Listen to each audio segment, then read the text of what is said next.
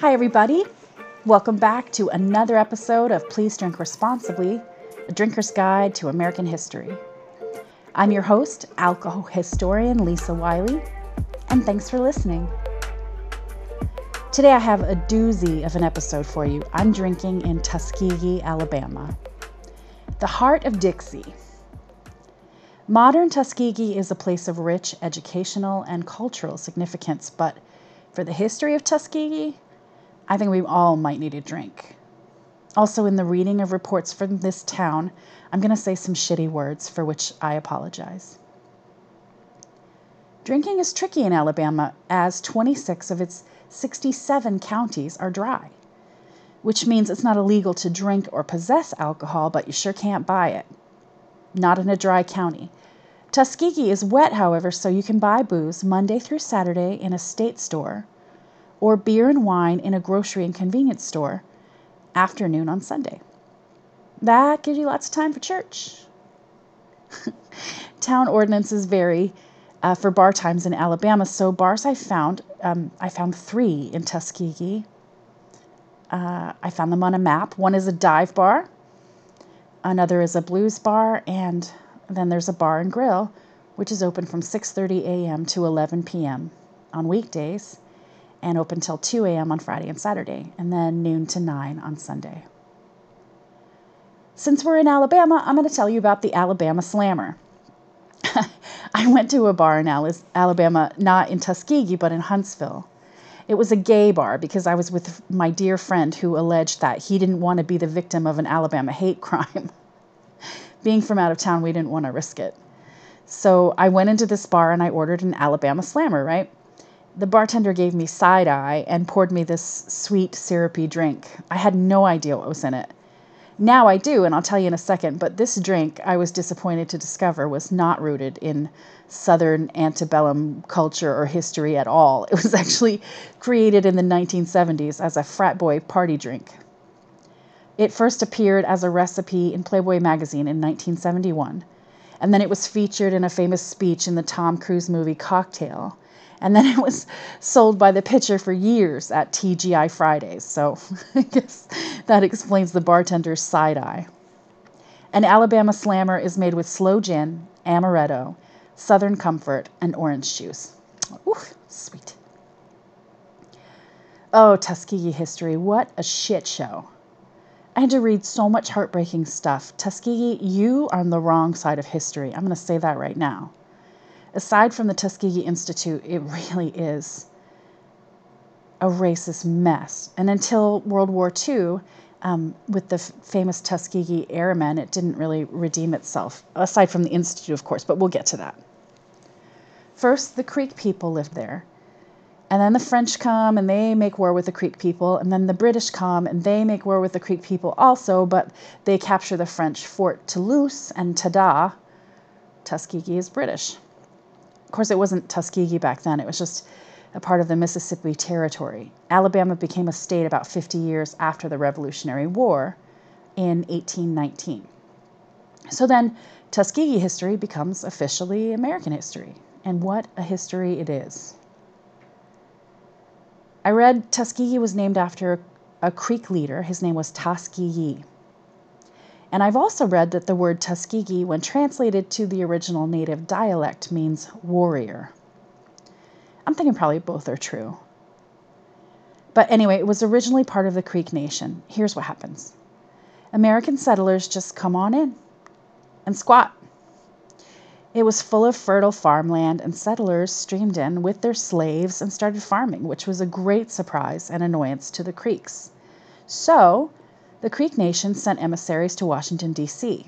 There are records of at least 3 trips to speak to Congress about settlers just making themselves at home on Creek land. The national government's solution to the problem is to suggest that the Creek relocate to Oklahoma Territory. Andrew Jackson was president at the time, and his entire presidential platform was to move the natives. Some of the Creeks chose at this time to voluntarily go early on. They were taken by military on a journey that takes about 2 months. But initially, only about 1,500 of the 23,000 Creeks made that journey. Meanwhile, back in Tuskegee, settlers officially outnumbered the Creek people by 1836. The Creeks spent 50 or so years living in the same area as the settlers, but they were so different societally. They hunted, for example, and settlers farmed. They moved all around to different areas, and settlers sat, right? They settled. So it didn't go great, and tensions got really high. One of the things that Americans brought with them were grog shops. There were 400 in Alabama in its early statehood. Alabama settlers in the early 1800s drank as much as any other European-influenced American, primarily grog, it's rum and water. To the Native American, it was completely foreign. Hard alcohol was completely new to them. I want to take a second to talk about the Native American fire water myth. It was a search of this that led me to the Creeks and then to Tuskegee. I was reading about Native American alcoholism and read about modern Creeks. The firewater myth is the myth of the historic drunken Indian.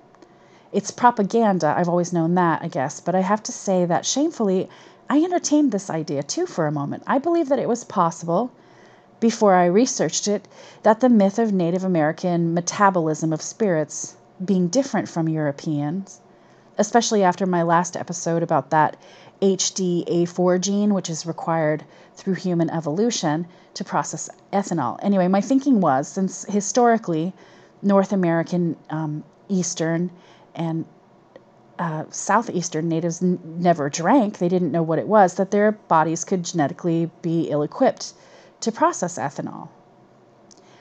It makes me feel a little better to know that I wasn't alone, because real scientists studied that hypothesis and it's complete bunk. There's no physiological difference in any human body's metabolization of alcohol. So let's just get that straight. It's a total myth. Maybe there was in prehistoric times, but not since. Also, the modern substance abuse difficulties in Native American populations have been studied and are showing a strong correlation to poverty and trauma, and not genetics at all. Trauma being like a few hundred years of racism and being fucked over. What 19th century natives did have was unfamiliarity with liquor. And since we know that the 19th century Americans were drinking like frat boys, remember the gallons that we talked about from my New England episode, what natives had was a tolerance issue. The same reason my mom can't drink as much as me when we go out. And pioneers used this, unfortunately, to their advantage. One of the government schemes in this area was parceling out land deeds to some natives before they all got relocated. There are accounts of settlers getting natives drunk and getting their hands on these deeds. It's dirty. Like they didn't have any experience with alcohol. So, in Alabama, there was a lot of drunken swindling of Indians in this area before they were kicked out, which I'll get to again. It's just like a tolerance issue. Problems among the settlers and natives resulted in violence. One of the things that happened was hunting was declared illegal by the Alabama government, which was the tribe's way of feeding itself. After some lethal fighting, the government imposed the eventual forced relocation of the remaining Creek tribe members, which is my first Please Drink Responsibly Trail of Tears. And that's the end of Native American history in Tuskegee. They were gone. What we were left with in this area of Alabama were slaves and slave owners. Good times, huh? Wait, it gets so much better. Records reflect that there were just over 18,000 slaves reported in Macon County, Alabama, by around 1,000 masters in the 1860 census. So that means black people outnumbered white people from Tuskegee's beginning, and it's still true today. The city is made up of less than 10,000 residents. Like I said, it's really small, and only 3% are white. Booze and slaves. Slaves were not allowed to drink without their master's permission.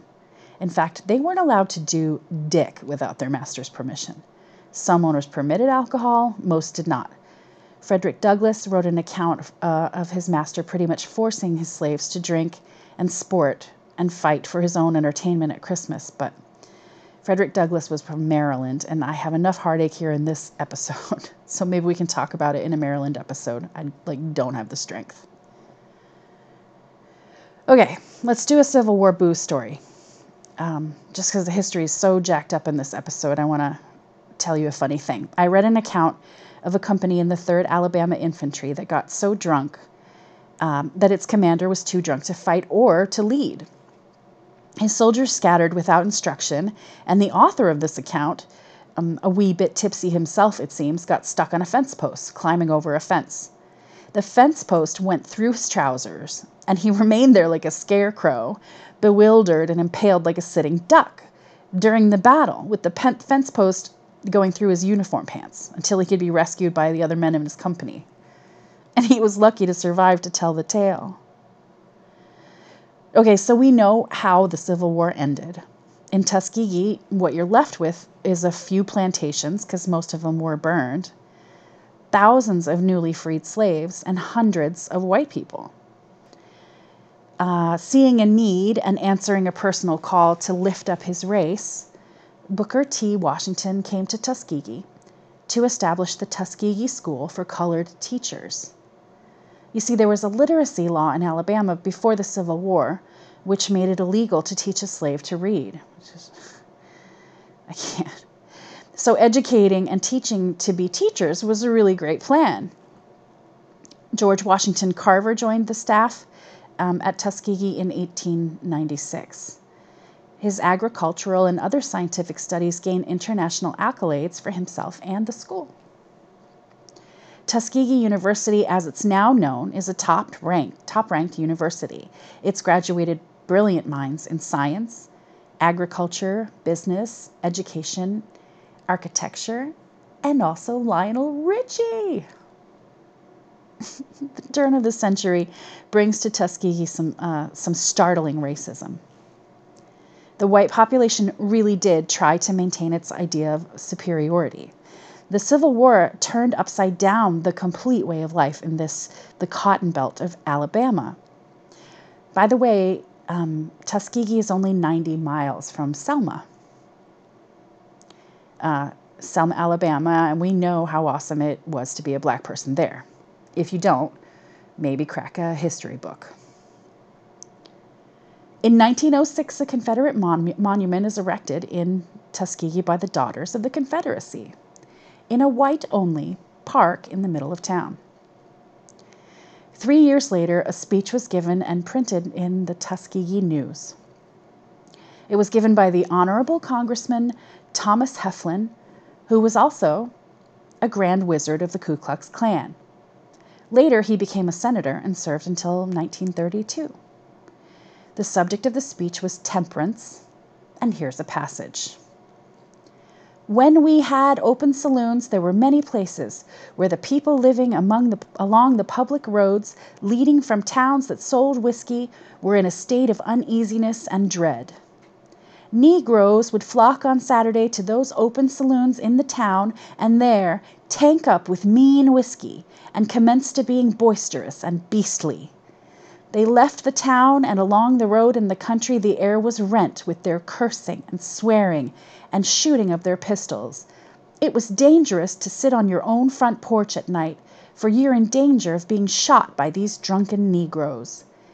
And when the husband or father was away, the wives and daughters of our people live in dread of constant insult and outrage." Thomas Heflin. Look him up. He's a real quality guy. Alabama prohibition began at different times by county. By 1915, it affected a statewide bone-dry bill, and alcohol was illegal till the federal repeal by the 21st Amendment in 1933. The Great Depression. Here's a crazy story, not at all about alcohol, not at all about anything good. For some reason, there was an epidemic of syphilis in the community of Tuskegee. In 1932, the government conducted a study under the auspices of the Tuskegee Institute of 600 black male sharecroppers. Of the 600, 399 were infected. with syphilis, not by the study, but came to the study infected, and 201 were not infected. No one was given a diagnosis, warned of contagions, or properly treated, even after the discovery of penicillin. The United States Public Health Office wanted to observe untreated syphilis and let it run its course.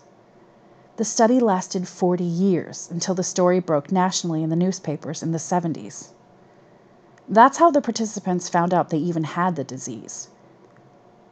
Of the 399 participants, 28 died of syphilis, 100 from complications of syphilis, 40 of their wives were infected, and 19 children were born with congenital syphilis. I can't make this up, America. This racist stuff, Jim Crow laws, and cotton are all there was to Tuskegee, besides the Institute. So, let's have a drink recipe, shall we? Quick recipe. Sugar, rum, cognac, milk, ice. You got yourself a Southern milk punch. Add an egg and spices, and you get eggnog, of the kind that Jefferson Davis, President of the Confederacy, was almost kicked out of West Point Military Academy in 1826 for. It was called the Eggnog Riot. It's a crazy story. Besides Tuskegee University, another amazing thing came out of this city, and that was, of course, the world-famous Tuskegee Airmen of World War II. Now, this was a big deal because until 1941, no black people served in the military except to build roads and do manual labor or work in mess halls. The Tuskegee Airmen were one of the most successful fighter units in U.S. history, flying and fighting in more than 200 combat missions. The elite fighting squad trained in Tuskegee under Jim Crow laws in the town, which weren't lifted to allow integration until 1965. Before that, though, in 1957, recognizing again that black people outnumbered white people 4 to 1 in the population of Tuskegee, white residents lobbied the Alabama legislature to create this weird, obvious 28-sided city boundary, which had previously just been a square. It was almost laughable, and so obvious because it cut out every single black voter in town, and it was so stupid and so obvious that it was ultimately overruled by the United States Supreme Court for violating the Constitution. The case was called Gomillion versus Lightfoot in 1960, but they got away with this shenanigan for 3 whole years until it made it to the Supreme Court. Integration came to Tuskegee in 1965 with the help of Miss Rosa Parks, who is a Tuskegee native. Drunken Dummies, from the headlines of Tuskegee newspapers. Raid in Tuskegee yields moonshine. 6 gallons of homemade moonshine were confiscated in the home of Harry L. Joseph. 4 men were arrested on distilling charges in 1959. Eugene Gino Doak was arrested at a Tuskegee gas station for crack and cocaine and domestic violence, along with his girlfriend, Mama June Shannon, from reality TV's Honey Boo Boo. That happened in 2019. I'm just going to read this one exactly as it was printed, and I apologize in advance. Jesse Cox, Darky, went to Zion African Church on Sunday night drunk, or got drunk there, returned home not with the holy dance, but with the blind staggers, cursing everybody and everything, whereupon he was arrested, and the council made his pockets $20 lighter than they were before his theatricals.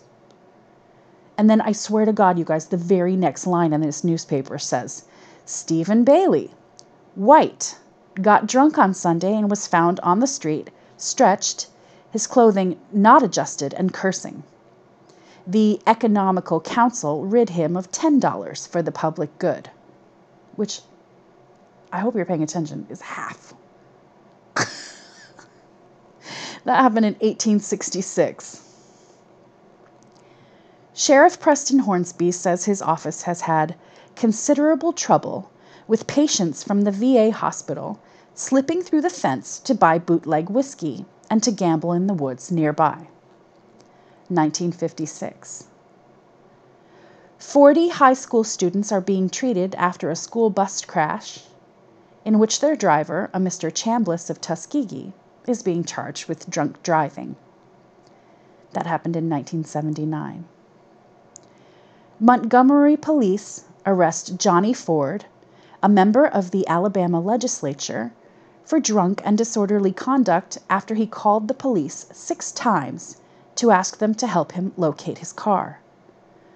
Mr. Ford was previously mayor of Tuskegee, Alabama, for 27 years. That happened in 1999. If you or someone you know has a drinking problem, reach out to someone. Or message me. I'll try to help with resources if I can. Check out my Facebook page at Please Drink Responsibly, A Drinker's Guide to American History, for photos of all these characters in my episodes. Theme music provided by Hank FMAO. You can hear Hank on SoundCloud. See you next time. Till then, please drink responsibly.